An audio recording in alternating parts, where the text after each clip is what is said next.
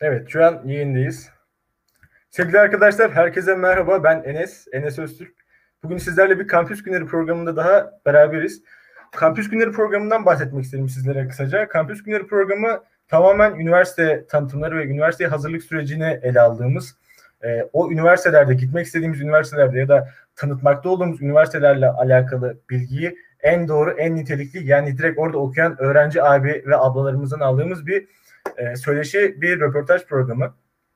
Sorularımız var, sorularımızı ileteceğiz. E, bugünkü konuğumuz Ege Üniversitesi Diş Fakültesi'den Yağmur abla, sevgili Yağmur abla bugün bizlerle. Yağmur abla hoş geldin, nasılsın? Merhaba, hoş bulduk. İyiyim, teşekkür ederim Enes. Sen nasılsın? Ben de çok iyiyim. Yağmur abla seni programa başlamadan önce birazcık tanıyabilir miyiz? Tabii ki. Ee, şöyle, tam ismim Yağmur Tanin Yıldırım. Ee, Ege Üniversitesi Diş Hekimliği'nden e, 2020'de mezun oldum. Bir senelik mezunum. Bir senedir özel bir klinikte çalışıyorum. Ee, Kütahya'nın Tavşanlı ilçesindeyim. Ee, Kütahya Fen Lisesi mezunuyum. Nafi Güral Fen Lisesi'nden mezun oldum. Onun dışında yani pek söyleyebileceğim bir şey yok sanırım. Böyle. Harika. Şimdi e, Nafi Kural Fen Lisesi'nden mezun oldum diyorsun. Bir fen lisesi hem ortaokul Evet. sürecinde iyi bir çalışma gerektiriyor hem zaten fen lisesinde olmak güzel bir çalışma istiyor. Peki sen Evet. hani, lise hayatında nasıl bir öğrenciydin? Yani hem ders profilin hem sosyal profilin nasıldı? Şöyle, e, lisede ben açıkçası orta halli bir öğrenciydim. E, çok çalışkan değildim. Çünkü ben pek böyle ders çalışmayı, böyle düzenli olarak çalışmayı seven bir insan değilim. Biraz daha eğlence tarafım ağır basardı hep. Ve yurtta kaldım. En büyük aslında dezavantajım, yani hem avantajım hem dezavantajımdı bence. Yurt çok eğlenceliydi. O yüzden bizde biraz ders çalışmak hep ikinci plandı. Yani yurttaki arkadaşlarımla beraber olduğumuz için hep hep bir gırgır şamata olurdu. Ama şöyle e, hep ne yapmam gerektiğini bilirdim ben yani. Nerede olmam gerektiğini bildiğim için ne çok dersleri tamamen boşlardım ne de böyle birinci olmak için çabalardım. Tamamen orta halle hedefime ulaşma odaklıydım. Hedefime ulaşacağımı az çok hani bildiğim için de çok böyle ders çalışmakta kendimi kasmazdım. Öyle söyleyebilirim. Peki e, sosyal tarafın çok evet yani eğlence kısmı ders derslerin haricinde ki çok da önemli. Senin bulunduğun sosyal projeler nelerdir Yağmur abla? Mesela nelere öncülük ettin, nelerde bulundun, işte neye katkı sağladın? Şöyle ben e, voleybol takımındaydım. Dört sene voleybol oynadım.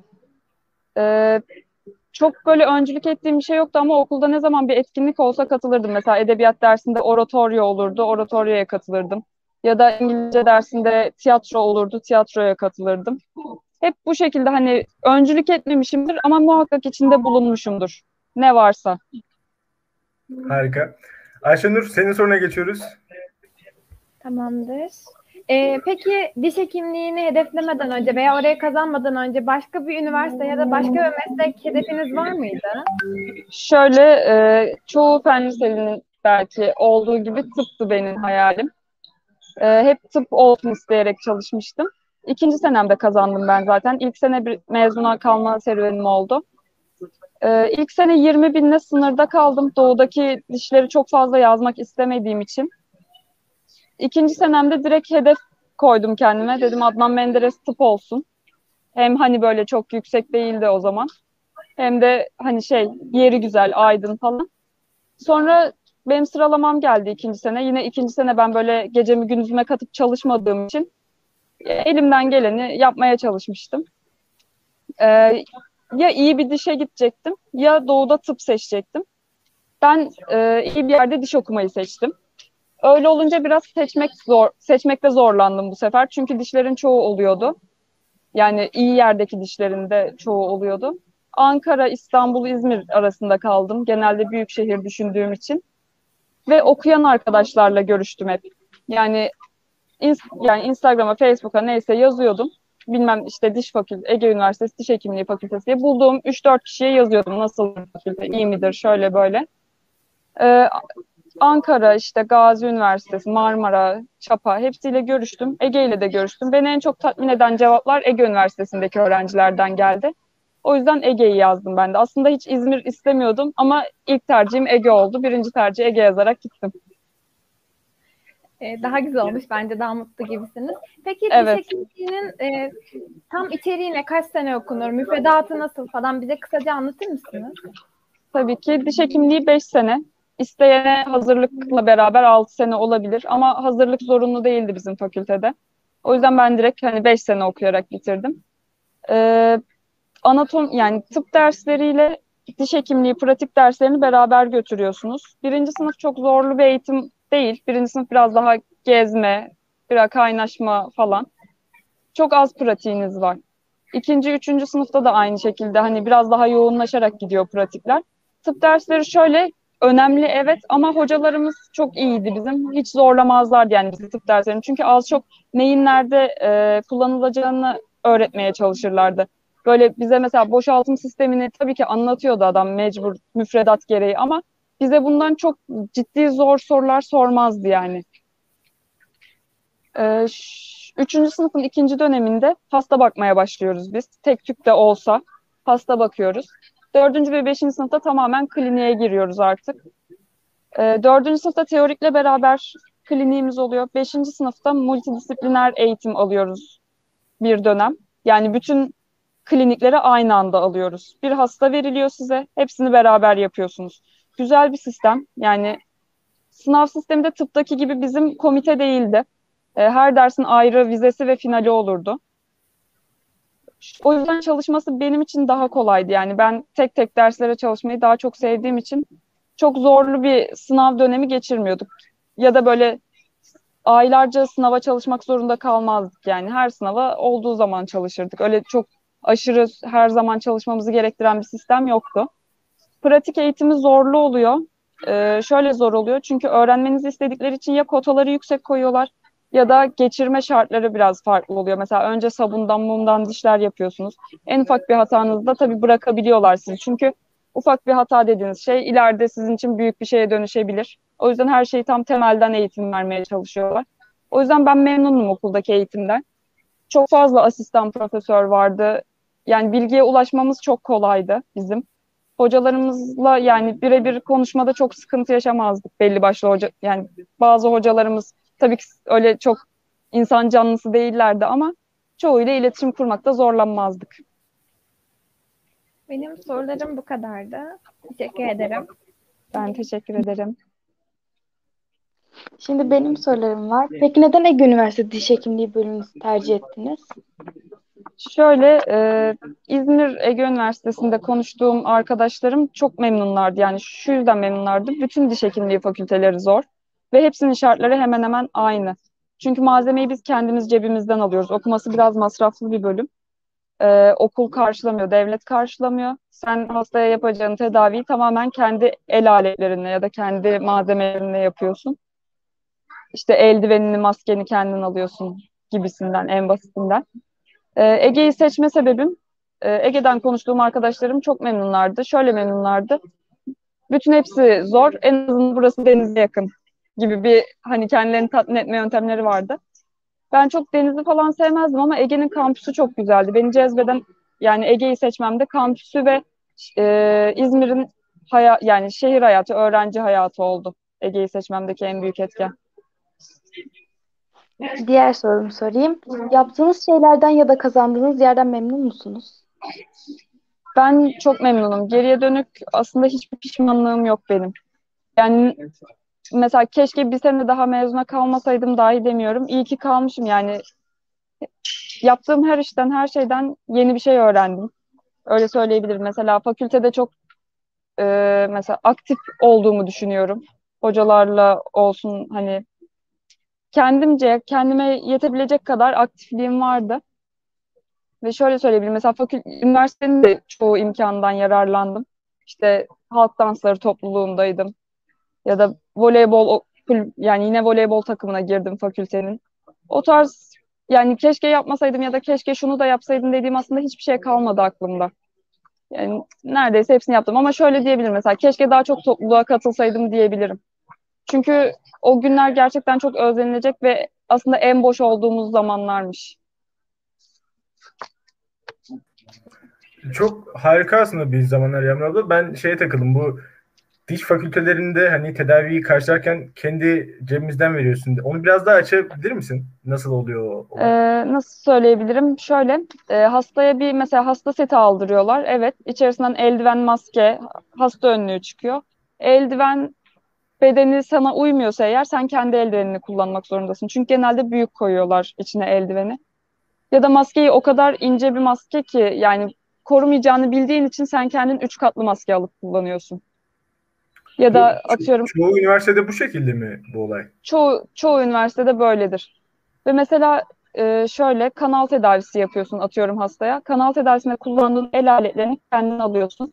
Ve alet işte kırıldı, deforme oldu, yenisini almak durumundasın. Günde 2-3 hasta baktığını düşündüğünde aynı aletten 2-3 set bulundurmak zorundasın. El aletlerinde de yani 4-5 set mesela en az 4-5 set istiyorlar. Ki bu da aslında aletlerin her birinin tanesi 5 liradan bir set desen işte 30-40 lira yapıyor sana bir tam set. Yani evet belki çok büyük bir miktar gibi gelmiyor ama bunlar üst üste geldiğinde çünkü yıllık bir alışveriş yapıyorsun mesela. İlk sene bir gidiyorsun. İlk sene gerçi çok masrafın olmuyor. İkinci sene bir gidiyorsun. Bin lira kafadan veriyorsun ilk gittiğinde. Sana bir liste veriyorlar eline. Her dersin listesi farklı oluyor mesela. Hepsine alacağın malzeme farklı oluyor. O yüzden bu masraflar biraz evet çok oluyor. Yani kliniğe geçmeden önce kendin çok alet aldığın için aslında böyle bir masraf oluyor. Preklinikte kullanıyorsun çünkü bunları. Şöyle yine kanal tedavisinde hasta bakarken kendin alıyorsun malzemeleri. El aletlerini bazen okul veriyor. Ya da işte nasıl şu an size nasıl bahsedeceğimi de bilmiyorum. Hep terim olduğu için diş hekimliği terimi.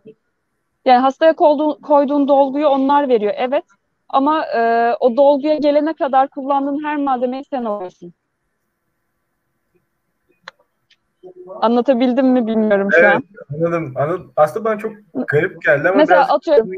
Şöyle Yani hastanın ağzına pamuk koyman gerekiyor atıyorum. Pamuk koyacaksın. O pamukları sen kendin alıyorsun. Ve her işte pamuk yani kaçlı diyeyim 25'li bir pamuk destesi atıyorum 10 lira. Ve sen bunu her hastada 4 tane 5 tane kullandığını düşünürsen 5 hastada 5 hasta baksan bir 25'li bitiyor.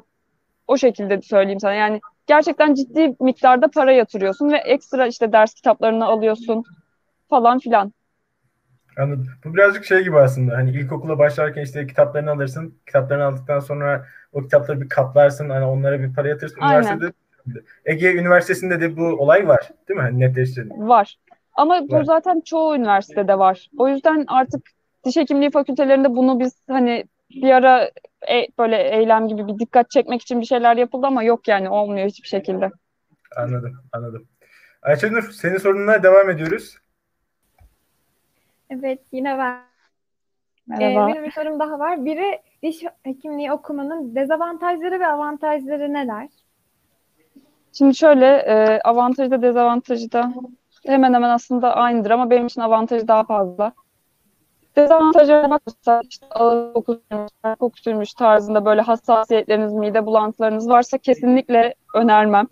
Çünkü gerçekten hani bu nasıl ağız ya bu insan bu ağızla nasıl yaşamış falan diyeceğiniz çok vaka gelir. Ee, dezavantajı artık çok fazla fakülte var. Her yerde fakülte var ve hepsi çok fazla mezun veriyor. Yani eskiden bizim hocalarımız diyor ki biz bu okul işte biz bu amfide atıyorum 50 kişiye ders veriyorduk diyor. Bizim sınıf o esnada 200 kişi. Yani ve eğitimin kalitesi çok fazla düşüyor kişi sayısı arttığında. Şu an mesela biz girdiğimizde ko- kontenjan 180'di. Şu an 180'in de üzerinde. Bizde mesela klinik tam yeterliyken şu an ekstra böyle koridora masa falan atıp yapıyorlar bazı şeyleri. O da biraz tabii ki hem eğitimin kalitesini düşürüyor hem de öğrencinin motivasyonunu düşürüyor. Çünkü bakıyor her hafta yer kavgası yapacak birileriyle ya da istediği yere oturamayacak, saçma sapan koridorun ortasında oturacak falan o tarz bir dezavantajları oluyor artık. Diş hekimliği fakültelerinin çoğunda vardır bu. Avantajları ise statü olarak çok güzel bir yerde diş hekimliği. Ben hani diş hekimiyim deyince aldığınız tepki güzel. Ama tabii 5 yıl sonra, 10 yıl sonra nasıl olur, nerede olur bu diş hekimliği bilinmez. Ama diş ihtiyacı hiç bitmiyor, öyle söyleyebilirim. Yani avantajı hiç bence bitmeyecek bir meslek olması. Ee, çalışma alanı çok geniş bence. şöyle 8 tane ana bilim dalında uzmanlık yapabilirsiniz. O, o şekilde çalışabilirsiniz ve serbest çalıştığınızda da e, çok ciddi miktarda paralar kazanabilirsiniz. Bu da bir avantaj benim için. Yani illa uzmanlık sınavını kazanmak durumunda kalmamanız çok büyük bir avantaj aslında. İstediğiniz şekilde özel klinik açabilirsiniz şartlarını uyguladığınız takdirde. Ee, onun dışında avantaj dezavantaj pek yok. Şöyle okurken diğer fakülte öğrencilerine göre biraz daha sosyal olarak e, düşük tutmanız gerekiyor kendinizi. Çünkü çoğu fakülteyle sınav zamanlarınız çakışmıyor. Onlar gezerken siz sınav oluyorsunuz, siz gezerken onlar sınav oluyor tarzında. Böyle bir dezavantajı oluyor. Çok çünkü çok farklı oluyor diğer fakültelerle sınavları. Bu şekilde başka çok bir dezavantajı yok bence diş hekimliğinin. Şöyle bir de şu var. Ee, okul içinde okurken de çok büyük bir hiyerarşi var. Yani asistanına karşı, hocana karşı sana salaksın dediğinde evet hocam çok salağım demeniz gerekiyor. Yani öyle, onun dışında çok bir dezavantaj avantajı yok. O da köprüyü geçene kadar yani. Ee, bir de daha önceki sorumda bahsetmiştiniz biraz ama tıpta ilk 3 yıldan sonra hasta kontrollerine, hastaneye gitmeye falan başlanıyor. Ee, işte Evet. dişçilikte bu nasıl oluyor? Diş hekimliğinde nasıl oluyor? Diş hekimliğinde her fakültenin farklı bildiğim kadarıyla. Bizim Ege Üniversitesi'nde 3. sınıfın ikinci döneminde hasta bakıyorsunuz, bakmaya başlıyorsunuz artık. Ee, atıyorum her klinikte tamam böyle çok ciddi bir hasta sayısı olmasa bile en azından bir iki hasta bakmak bile size hani özgüven kazandırıyor bir iki hasta. Dördüncü sınıfta artık tamamen sene başından sene sonuna kadar kliniktesiniz. Ee, üçüncü ve dördüncü sınıfta hastalarınızın çoğu işlemini zaten kendiniz yapıyorsunuz. Teknisyenle alakalı olan işleri de kendiniz yapıyorsunuz. Ama sonraki dönemde artık biraz daha mesela beşinci sınıfta artık tamamen hekimmiş gibi davranarak e, planlayarak çalışıyorsunuz. Yani hastayı size veriyorlar. Siz planlıyorsunuz. Önce şunları yapsam, işte şunları yapsam, bunları yapsam, en son şunu yaparım tarzında planlama oluşturup size bir dışarıda da e, çalışırken çok daha kolaylaştıracak, işinizi kolaylaştıracak şeyler kazandırıyor. Ama üçüncü sınıfın ikinci dönemi net olarak Ege Üniversitesi'nde hasta bakılmaya başlanıyor. Peki kimse stajyerin önüne oturmak istemez. Kim karar veriyor? Hani siz de istemezsiniz sonuç olarak. Şöyle evet e, çok yani sürekli yaşadığımız bir olay değil çünkü eğitim ve araştırma hastanesi olarak geçiyor burası ve ben işte asistan istiyorum illa asistan istiyorum diye bağıran çağıran sıkıntı çıkaran hastalara genelde asistanlar gelip biraz e, hani işte burası zaten eğitim ve araştırma hastanesi beğenmiyorsan hani özele gidebilirsin gibi bir tepki verdikleri zaman hasta mecburen oturmak durumunda kalıyor. Çünkü profesörlere yaptıracaksa ekstra par- para vermesi gerekiyor. Asistanlara da belli bir düzeyin üstündeki işleri veriyorlar. Yani stajyerlere çünkü seçerek veriyorlar biraz hastaları. Yani girişte bakıyorlar, yapılacak sıkıntılı işlemleri yoksa stajyer öğrenciye veriliyor. Anladım. Benim sorularım bu kadar da teşekkür ederim. Rica ederim. Tıpta ilk 3 yıldan sonra hastaneye geçiliyor. Diş hekimliğinde böyle bir şey var mı? Evet, bunu az önce cevapladım sanırım. Üçüncü sınıfın ikinci döneminde hasta bakmaya başlıyoruz. Birçok Dördüncü, insan, beşinci diş, sınıf. Evet, dinliyorum. birçok insan diş hekimliğini insanlarla uğraşmak yönünden zor ve kötü buluyor. Siz bu konuda ne düşünüyorsunuz? İnsanlarla uğraşmak gerçekten çok zor. Yani evet diş hekimliğinin en büyük dezavantajlarından biri bu olabilir. Ee, şöyle ki sana gelen hasta hep bir e, problemi var. Yani ya dişi ağrıyor ya dişi kırılmış. Yani hiçbir zaman hasta sana güle oynaya gelmiyor. Ya işte dişinin görünüşünden memnun değil.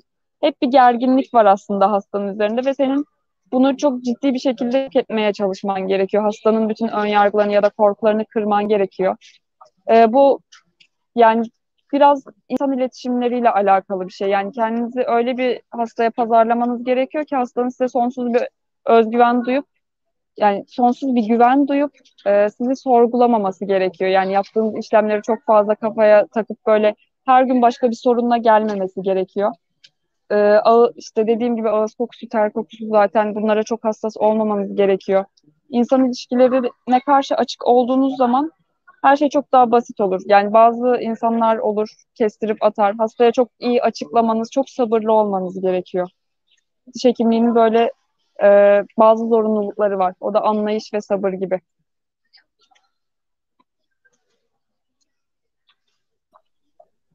Merhaba. Ee, Ege Üniversitesi'nin sosyal imkanlarından biraz bahsedebilir misiniz? Tabii ki Ege Üniversitesi'nin sosyal imkanları e, fazla. Şöyle mesela sene başında böyle bir Ekim gibi falan standlar kurulur kampüsün içine. Her fakülte kendi yani her topluluk kendi standını açar. E, ve çok fazla stand var. Ben mesela çoğunu gezmemişimdir belki. Belli başlı böyle kafama koyduğum standları geziyordum sadece.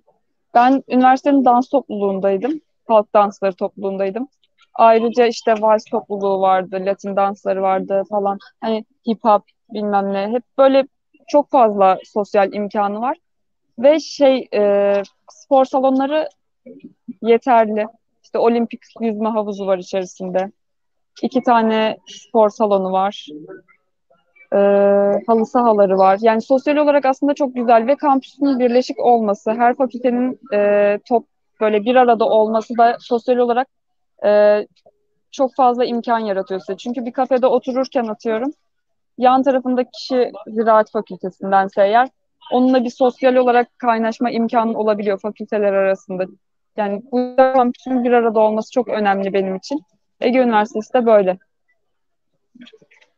Teşekkürler. Diğer sorum da e, diş hekimliği okurken bir dersten kalırsanız eğer sınıfta da kalırsınız. Doğru mu bu? Ee, doğru. Şöyle doğru. Eskiden alttan alma gibi bir sistem vardı Ege Üniversitesi'nde de. Sonradan onu kaldırdılar. Ee, tek bir dersten kaldığında sınıf tekrarı yapıyorsun ama e, kalmak için gerçekten aslında uğraşman gerektiğini düşünüyorum ben. Çünkü bunun bütünlemesi var. Bütünlemeden sonra atıyorum tek bir dersten kaldıysan tek ders sınavı var falan filan. Bir sürü sınav yapıyorlar seni bırakmadan önce. Yani düzgünce çalıştığında da geçmemek gibi bir şey çok zor aslında. Yani eskiden pratikten bırakıyorlar sadece. Pratik derslerden birinden kaldığında sınıf tekrar yapıyorduk. Şimdi artık diğer tip dersleri de buna dahil oldu. O yüzden biraz daha şartları tabii çalışma şartları zorlaştı ama bir yerde fark yaratmanız gerekiyor artık. Çok fazla mezun veriyor çünkü. O yüzden eğitim kalitesini artırmak için yaptıklarını düşünüyorum da tabii ne kadar yarar sağlar tartışılır.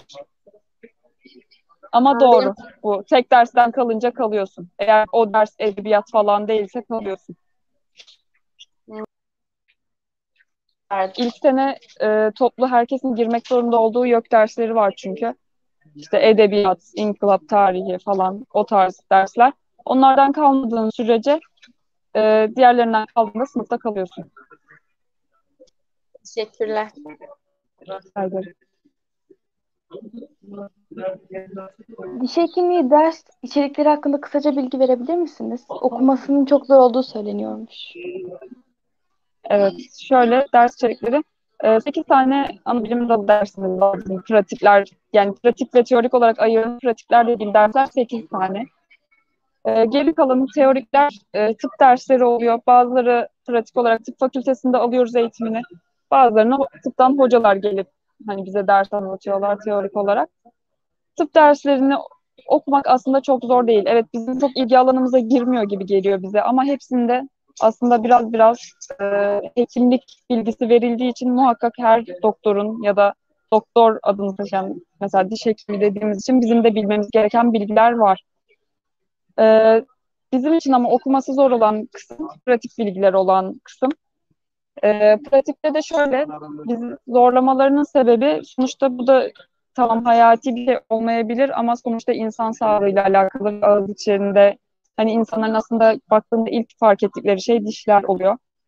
Ee, yanlış bir şey yapmanız hastayla çok büyük sıkıntılar yaşamanıza sebep olabilir. Bu yüzden pratik dersleri biraz daha fazla ve yoğun görüyoruz. Ee, telafi işte bir derste mesela atıyorum pro, tek tek 8 tane ders ayrılıyor. Dolgu yaptığınız derste mesela dolgunun altında atıyorum çürük bıraktığınızda bu çürük daha sonra bu dişin kanal tedavisine gitmesine yol açıyor. Daha fazla ağrımasına, hatta hastanın yüzünün şişmesine bile sebep olabiliyor. Bu yüzden tanı ve teşhiste çok ciddi bir şekilde dikkat etmeniz ve önem göstermeniz gerekiyor hastaya. Ee, o yüzden ders içeriklerini biraz pratikte zorluyorlar. Asistanlar belli bir mesela kota koyuyorlar bize atıyorum kanal tedavisi ise her dişten işte 5 tane kanal tedavisi yapıyorsunuz. Çekilmiş diş topluyoruz. 5 tane dişe kanal tedavisi yapıyoruz atıyorum. O hafta bitiyor, öbür hafta yeniden 5 farklı 5 dişe kanal tedavisi yapıyoruz gibi. Bu tarz zorlukları oluyor. Ama onları da yapmak zorundasınız zaten. Yapmadan öğrenemezsiniz. Hani 5 değil 3 olsa ne olur? Yani 5 olsa daha iyi olur 3 yerine tabii ki. Ne kadar fazla pratik yaparsanız o kadar e, eliniz de gelişir. Kendinize güveniniz de artar diye düşünüyorum ben. Teşekkür ederim. Diş Ders- hekimliğinin staj yüksek lisans... Siz devam Bir edin. şey daha soracaktım. Ders içerikleri derken daha açık sorarsanız daha net de anlatabilirim. Yani ders içeriklerini tek tek anlattığımda e, kafanızda bir şey oluşmayacağı için tek tek derin bilgiler vermiyorum size. Genel olarak bahsediyorum ama Mesela size Sorularda yıl, bir yani sıkıntı diş olursa hekimliğine bana- ilk yıl ne anlatıyorlar? Hani hiçbir şey bilmiyorsunuz. İlk yıl. ilk, ilk yıl ilk yıl gidiyorsun. Sana ilk hafta diyorlar ki gidin işte sabun alın. Gelin. Sabundan işte ev yapıyoruz mesela. Elimizi geliştirmek için biz ilk hafta sabundan ev yapmıştık. Mumdan silindir yapmıştık, koni yapmıştık. Sonrasında e, dişleri anlatmaya başlıyorlar. Her bir dişi tek tek anlatıyorlar. E, ve mesela diyorlar ki ön diş, santral diş diyoruz. Santral dişi mumdan yapıyorsun. Mumdan işte yontarak, ateşte ısıtarak vesaire şekillendirerek dişin morfolojisini vermeye çalışıyorsun. Ve her diş için yapıyorsun bunu. Atıyorum asistanından geçer net alamadıysan bu dişi yeniden yapıyorsun. Bu şekilde pratikte biraz böyle ilerliyoruz. Yani yapamadığında, yetersiz geldiğinde tekrar yapıyorsun aynı şeyi. Çok ilgimi çekti Yağmur abla. Gerçekten ilgimi çekti. Bu e, Yani- gerçekten insan dişi üzerinde çalışmaya kaçıncı sınıfta başlıyorsunuz peki? Ee, ikinci, üçüncü sınıfta kanal tedavisi öğrenmek için başlıyoruz. İkinci sınıfta ön dişleri, üçüncü sınıfta arka dişleri yapıyoruz. Çünkü arka dişler daha köklü, üç köklü falan oldukları için onu biraz daha sonraya atıyorlar. Bunlar için çekilmiş dişler topluyoruz. İşte ağız diş sağlığı merkezlerinden özel kliniklere kavanozlar bırakıyoruz. Çekilmiş, çürüksüz diş bulmaya çalışıyoruz. Ve Çok bunların iyi. üzerinde yapıyoruz. Çok iyi abla. Özgür ben araya girdim. Çok pardon lütfen sen de. Böyle aklınıza takılan bir şey olduğunda durdurup sorabilirsiniz bu arada. Tamam, ben diğer sorumu söyleyeyim. Diş hekimliğinin staj yüksek lisans ve çalışma olanakları neler? Şimdi şöyle diş hekimliğinde ekstra staj yapmıyorsunuz. Çünkü okulda zaten çalıştığınızda staj olarak geçiyor bu. O yüzden yaz tatiliniz büte ya da yaz okuluna kalmadıysanız tamamen sizin oluyor. O yönden bir avantajı var. Stajı okulda yapmış oluyorsunuz. Ekstra staj yeri aramaya çalışmıyorsunuz. İşte staj yeri bulacağım, staj defteriymiş falan filan. Onlarla uğraşmıyorsunuz yani. Yüksek lisans mezunu sayılıyorsunuz 5 yıl okuduğunuz için. 4 yıl lisans, 5 olunca yüksek lisans mezunu oluyoruz. Ee, okul bittiği zaman direkt doktora ile başlıyorsunuz. O yüzden doktora yapmak isterseniz ya da uzmanlık sınavına gitmek ister yani girmek isterseniz uzman olmak istiyorsanız uzmanlık sınavına giriyorsunuz mezun olduktan sonra. Ama hani ekstra staj ya yüksek lisans yapmıyorsunuz. Direkt e, yüksek lisans mezunusunuz.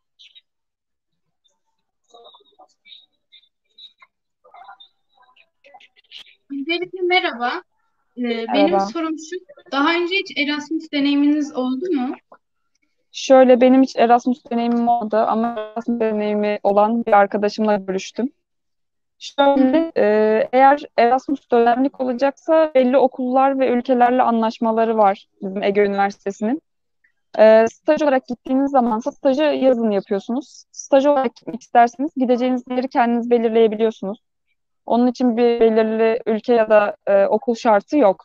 Sadece eğer dönem olarak gideceksiniz, yaz, stajı değil, güz ya da bahar dönemi olarak gitmek isterseniz belirli okul ve ülkelerle anlaşma gerekiyor.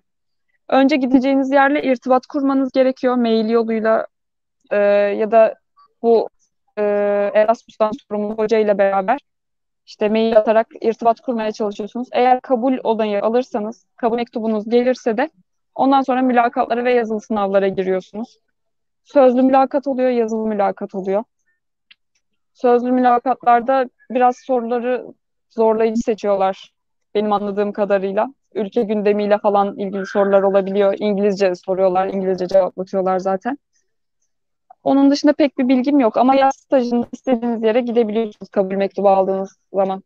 Bunu da işte istediğiniz takdirde okuldaki görevli yani bu olaydan sorumlu hocamız, Erasmus'tan sorumlu hocamız yardımcı oluyor. Anladım. Erasmus Peki yabancı, pardon. e, ş- şeyi söyleyecektim. Erasmus'ta dönem kaybı e, sanırım oluyor. Yani gittiğiniz dönemi tekrar okuyorsunuz geldiğinizde. Anladım. Peki e, yabancı dilimizi geliştirmek için neler yapabiliriz? Yani sizin yaptığınız şeyler neler? Şöyle benim yabancı dilim çok çok kötüydü. Ee, hatta YÖK Dil sınavından el- 50-55 üzeri almam gerekiyordu benim işte DUS sınavına ya da doktora doktoraya falan girebilmem için. Ee, bir iki kez girdim YÖK Dil'e geçemedim falan.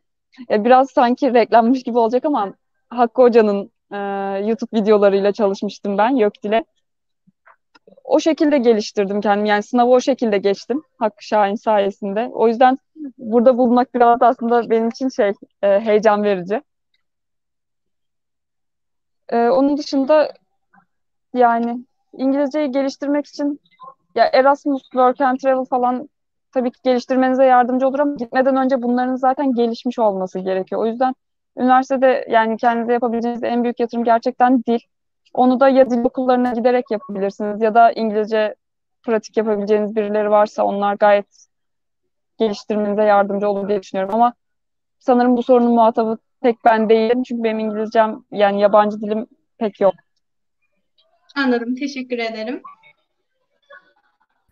Şimdi sevgili Yağmur abla bizler liseliyiz. Sen üniversite aşamasına geçtin. Hani belli bir tecrübe kat ettin. Belli bir yol aldın. Bu yolda yaşadıklarını şu an bize anlatıyorsun. Biz daha lisedeyiz ve gerçekten önümüzde güzel bir üniversite yolu var. Diş hekimliği, diş fakültesi, işte diş doktoru olmak isteyen öğrenci arkadaşlarımıza, liseli arkadaşlarımıza bir abla tavsiyesi olarak neler söylersin? Yani şöyle şimdi beni dinleyen kendi arkadaşlarım varsa dönem arkadaşlarım bana sinir olurlar kesinlikle. Çünkü onlar şöyle e, beni gördükleri zaman zaten çok kötü olduğunu anlat falan dediler böyle. Ama benim için o kadar kötü bir meslek değildi diş hekimliği. Yani ben çok severek yapıyorum. Okurken de çok severek okudum. E, yani neredeyse ya okulda ders için bir kere gözyaşı döktüm diyebilirim. Çünkü okulda bayağı ağlamalı zamanlar geçiriyorsunuz staj dönemlerinde. Yani yetişmediğinde falan Üçüncü sınıfta okul değiştiren arkadaşlarımız oldu. Baskı çok fazla vesaire diyerek. Ama ben hep severek okudum. Onun da şu sayede olduğunu düşünüyorum. Birazcık köprüyü geçene kadar ayıya dayı demeniz gerekiyor. İnsanların huyuna gitmeniz gerekiyor. Pek ters düşmemeniz gerekiyor. Çünkü e, insanların size verdiği tek bir notla bir senenizi kaybedebilirsiniz ve bunu hiç istemezsiniz. E, size tavsiyem birazcık e, eğer agresif tavırlarınız varsa bunları yontun. Biraz daha sakin, sabırlı ya da sinirliyseniz bile birazcık sinirinizi yutun. Kapıdan çıktıktan sonra sinirinizi başka bir arkadaşınızla paylaşın. Yani kesinlikle e, hocalarınızla, asistanlarınızla değil. Bunu kesinlikle dikkate alın eğer diş okuyacaksanız ya da tıp okuyacaksanız. Bunlar genelde sağlık alanında çok fazla oluyor çünkü bu tarz e, ego var şeyler. Hmm, onun dışında ben şunu düşünüyorum hep kendim yani bu zamana kadar hep bu yöntemle şey yaptım. Bilmiyorum ne kadar doğrudur, ne kadar yanlıştır. Ama birinci olamıyorsam benim için beşinci ya da onuncu olmamın hiçbir önemi yok. O yüzden e, birincilik hedefiniz yoksa doyasıya tadını çıkartmaya çalışın. Gittiğiniz her okulun yani hangi okula giderseniz gidin. Gerek sosyal olarak gerek başka şekilde. Mesela ben e, okulun e, e, ağız ve diş sağlığı topluluğundaydım. 2-3 sene böyle kongreler düzenledik vesaire. Arkadaşlarımın hepsi mesela derlerdi yani ne uğraşıyorsun bununla işte gidiyorsun bir hafta sonra 5 saat bununla uğraşıyorsun. Yani gerçekten bazen bir giderdik 8 saat 10 saat planlama yapardık. Onlar vakit kaybı olarak görürdü. Bense kendime ekstra bir kazanç olarak görürdüm bunu mesela. Ee, yaptığınız şeyleri başkalarının ne düşündüğünü düşünerek yapmayın yani. Başkaları ne der? Çok mu saçma bir iş yapıyorum ya da ben halk oyununa mesela halk oyununu sevdiğim için halk oyununa gidiyordum. Bana herkes diyordu ki neden Latin danslarına gitmedin? E çünkü halk oyununu seviyorum yani. Bunun nedeni yoktur. Anladınız? Yani bunu söylemek başkalarının ne düşündüğü çok umurunuzda olmasın. Bunu söyleyeyim yani size sadece. Anladım Yağmur ablacığım. Şimdi e, diş hekimliği fakültesi için evet. Bir de Ege Üniversitesi'ni düşünen arkadaşlarımıza odaklanıyoruz. Ege Üniversitesi'ni düşünen işte onlar için Ege Üniversitesi sosyal imkanları, araştırma imkanları, işte yurt dışı imkanları, akademisyenleri, bu şekilde Ege Üniversitesi'ni nasıl önerirsin, nasıl tavsiye edersin? Şöyle e, Ege Üniversitesi Diş Hekimliği Fakültesi olarak düşünürsek ya gerçi bütün fakültelerde eminim ki öyledir. Deniz kenarı ve çok daha e, Türkiye şartlarına baktığımızda biraz daha güzel bir şehir gibi geliyor İzmir herkese. O yüzden akademisyenlerin genel olarak tercih ettiği bir yer. Çok fazla profesör var Ege Üniversitesi'nde. E, Diş Hekimliği Fakültesi'nde de aynı şekilde. O yüzden biraz bilgiye ulaşımınızın daha kolay olabileceğini düşünüyorum ben. Sosyal açıdan da Ege Üniversitesi'nin kampüs hayatının çok renkli yani renkli bir kampüs hayatı var. Sadece son dönemlerde işte artık biz girdikten sonra biraz olaylar çıkmıştı. Ee, bahar şenliklerini falan kaldırmaya çalıştılar. Sonra yeniden yapıldı vesaire. O tarz şeyler oluyor. Ama öğrenciler genelde hep birlik içinde ve aynı kafada insanlar oluyor. İzmir'e gelen yani nasıl söyleyeyim büyük şehire gitmek biraz e, görüş açınızı da açıyor. Yani gittiğiniz gibi dönmüyorsunuz İzmir'den ya da Ege Üniversitesi'nden. E, kesinlikle insana vizyon kattığını düşünüyorum. Büyük şehirdeki üniversitelerin Ege Üniversitesi'nde aynı şekilde. Harika Yağmur abla. Yani gidecekseniz eğer büyük şehir tercih etme imkanınız varsa küçük şehrin yanında kesinlikle büyük şehir seçilmeli. Yani büyük şehirden bazen korkan arkadaşlarımız oluyor işte büyük şehirde nasıl yaşarım, nasıl okurum. Büyük şehir çok e, insana gerçekten vizyon katan bir yapı. Harika Yağmur abla. Şimdi bizim hazırlamış olduğumuz sorularımız bitti. Ee, biz e, seyircilerimizden de sorular alıyoruz. Şimdi ben insan kaynaklarından sorumlu arkadaşım Eren'e devrediyorum. Tabii ki. Evet Eren geldi şu an. Merhaba Yağmur abla. Ben de hani Instagram'dan Merhaba. yaptığımız anketin sorularını soracağım aslında. DUS sınavı hakkında bilgi verebilir misiniz diye sormuş bir arkadaşımız. Tabii ki DUS sınavı e, şöyle e, mezun olduktan sonra girebiliyorsunuz bu DUS sınavına ve İngilizceden e, en az 50 almış olma şartınız var girebilmek için bu sınava. YÖKDİL ya da YDS bunun için geçerli. İkisi de olur. 50 almak zorundasınız. Doktoraya girmek isterseniz 55 almak zorundasınız en az. E, DUS sınavında 14 tane dersten sorumlusunuz. 8'i ana bilim dalı dersi, hmm, 6'sı tıp dersi olmak üzere. Ee, bu dersleri valla kaç soru olduğunu aslında tam bilmiyorum çünkü ben girmedim sınava. Sanırım 80 e, 80 tane ana bilim dalı derslerinden var. 40 da tıp derslerinden olması lazım. Benim DUS düşüncem hiç olmadı çünkü ben 14 sınava tek tek otur yani 14 tane derse tek tek oturup çalışabilecek bir yapıda biri olduğumu düşünmüyorum kendimin. Ee, yani çok zorlanırım bunu yaparken. Ama yani gerçekten çok ciddi çalışan arkadaşlarımız var. Çok ciddi şekilde çalışmanız gerekiyor. Ama bence birinci, ikinci sınıftan itibaren çalışmak da çok gerekli değil. Son dördüncü ve beşinci sınıfta çalışsanız yeterli olur diye düşünüyorum bu sınavına. Ee, birazcık da şans işi aslında. Çok fazla konu ve çok fazla detay bilgi var. Her sene ne sorulacağını gerçekten tahmin edemezsiniz yani. O yüzden birazcık da şans işi çalıştığınız yerden çıkması. Sonunda Tamam. bu sınavından sonra bir puan, belli bir puan alıyorsunuz. Bu puana göre de bölümlere yerleşiyorsunuz. İstediğiniz yani tercih yapıyorsunuz. İşte hangi üniversitede hangi bölümü seçmek istiyorsanız bölümlerin tek tek puanları var zaten. Yani aynen üniversite sınavı gibi bir yerleşiyorsunuz. Sadece Tamamdır kontenjanlar abla. çok çok daha az. Teşekkür ederim. Bence arkadaşımız da cevabını almıştır. Bir, te- bir soru daha var. Bu da yine mezun sayısı hani artıyor gün geçtikçe, zaman geçtikçe. Bundan dolayı yine işsizlik olduğunu düşünüyor galiba arkadaşımız. Veyahut yani öyle lanse ediliyor. Yani bunun hakkındaki düşünceleriniz neler? Geleceği hakkında ne düşünüyorsun? Yani şu an için evet böyle çok bir işsizlik sorunumuz yok şu an ama ileride e, eğitim kalitesi düştüğü için mezun kalitesi de düşecek. Yani yap, yapabildiğiniz pratik sayısı belki azalacak. E, öyle olduğu zaman bir yerde fark yaratmak zorundasınız iş bulmak için. Çünkü iş ilanlarına baktığınız zaman herkes tecrübeli ele, yani tecrübeli bir diş hekimi arıyor işte iki yıl çalışmış olsun, üç yıl çalışmış olsun ama kimse mezun diş, yeni mezun diş hekimi almak istemiyor. Herkes tecrübeli alacak. O zaman da yeni mezun arkadaşlar tabii ki biraz zorluk yaşıyoruz. Ve ileride bunun çok çok daha fazla olacağını düşünüyorum. Yani bir yerde fark yaratmak için evet uzmanlık sınavı düşünüyor olabilirsiniz. Ama onda şöyle bir şey var yani uzmanlık sınavını aslında e, kendimi tek bir alanda yetiştirmek istiyorum diyen arkadaşların düşünmesi çok daha mantıklı olur. Bazı arkadaşlarımız vardır. Ben her alanda yetkin olmak istiyorum. Her alanda kendimi geliştirebileceğimi düşünüyorum der. Uzman olmak zorunda değildir bu kişi. Yani bu kişi zaten istediği her şeyi yapabilir. E, çünkü bizim ağız içinde çoğu şey için yetkimiz var. Sadece e, bazı olumsuzluklar yaşadığımızda e, bununla baş edebilmemiz gerekiyor. Yani eğitim kaliteniz ne kadar iyi olursa, kendinizi ne kadar iyi yetiştirirseniz o kadar kolay iş bulursunuz. Şu an için işsizlik söz konusu değil. Sadece e, iş var ama iyi iş bulmak çok zor. Yani iş buluyorsunuz ama atıyorum kırsalda bulduğunuz için gitmek istemiyorsunuz haklı olarak. Ya da iş buluyorsunuz çok işte saçma sapan bir mahallede buluyorsunuz. Yani sevmediğiniz bir mahalledir ya da e, mahallede oturan kişiler biraz daha istemediğiniz tipte insanlardır. Tabii ki buraya gitmek istemezsiniz ama işte bazen mecburen gitmek durumunda kalıyorsunuz. Çünkü çok fazla piyasada iyi iş bulamıyorsunuz yeni mezun olarak. Çok Yani gele teşekkür ederim. rica ederim. Yani geleceği hakkında biraz zorlu bir gelecek bekliyor 4-5 sene sonra. Yani aslında bizim dönemimiz için diyebiliriz. Evet, Bizim bir Orada alt da biraz- var çünkü. aynen. Kişinin fark yaratması gerekiyor artık orada. Anket sorularımız bitti mi Eren? Evet bitti.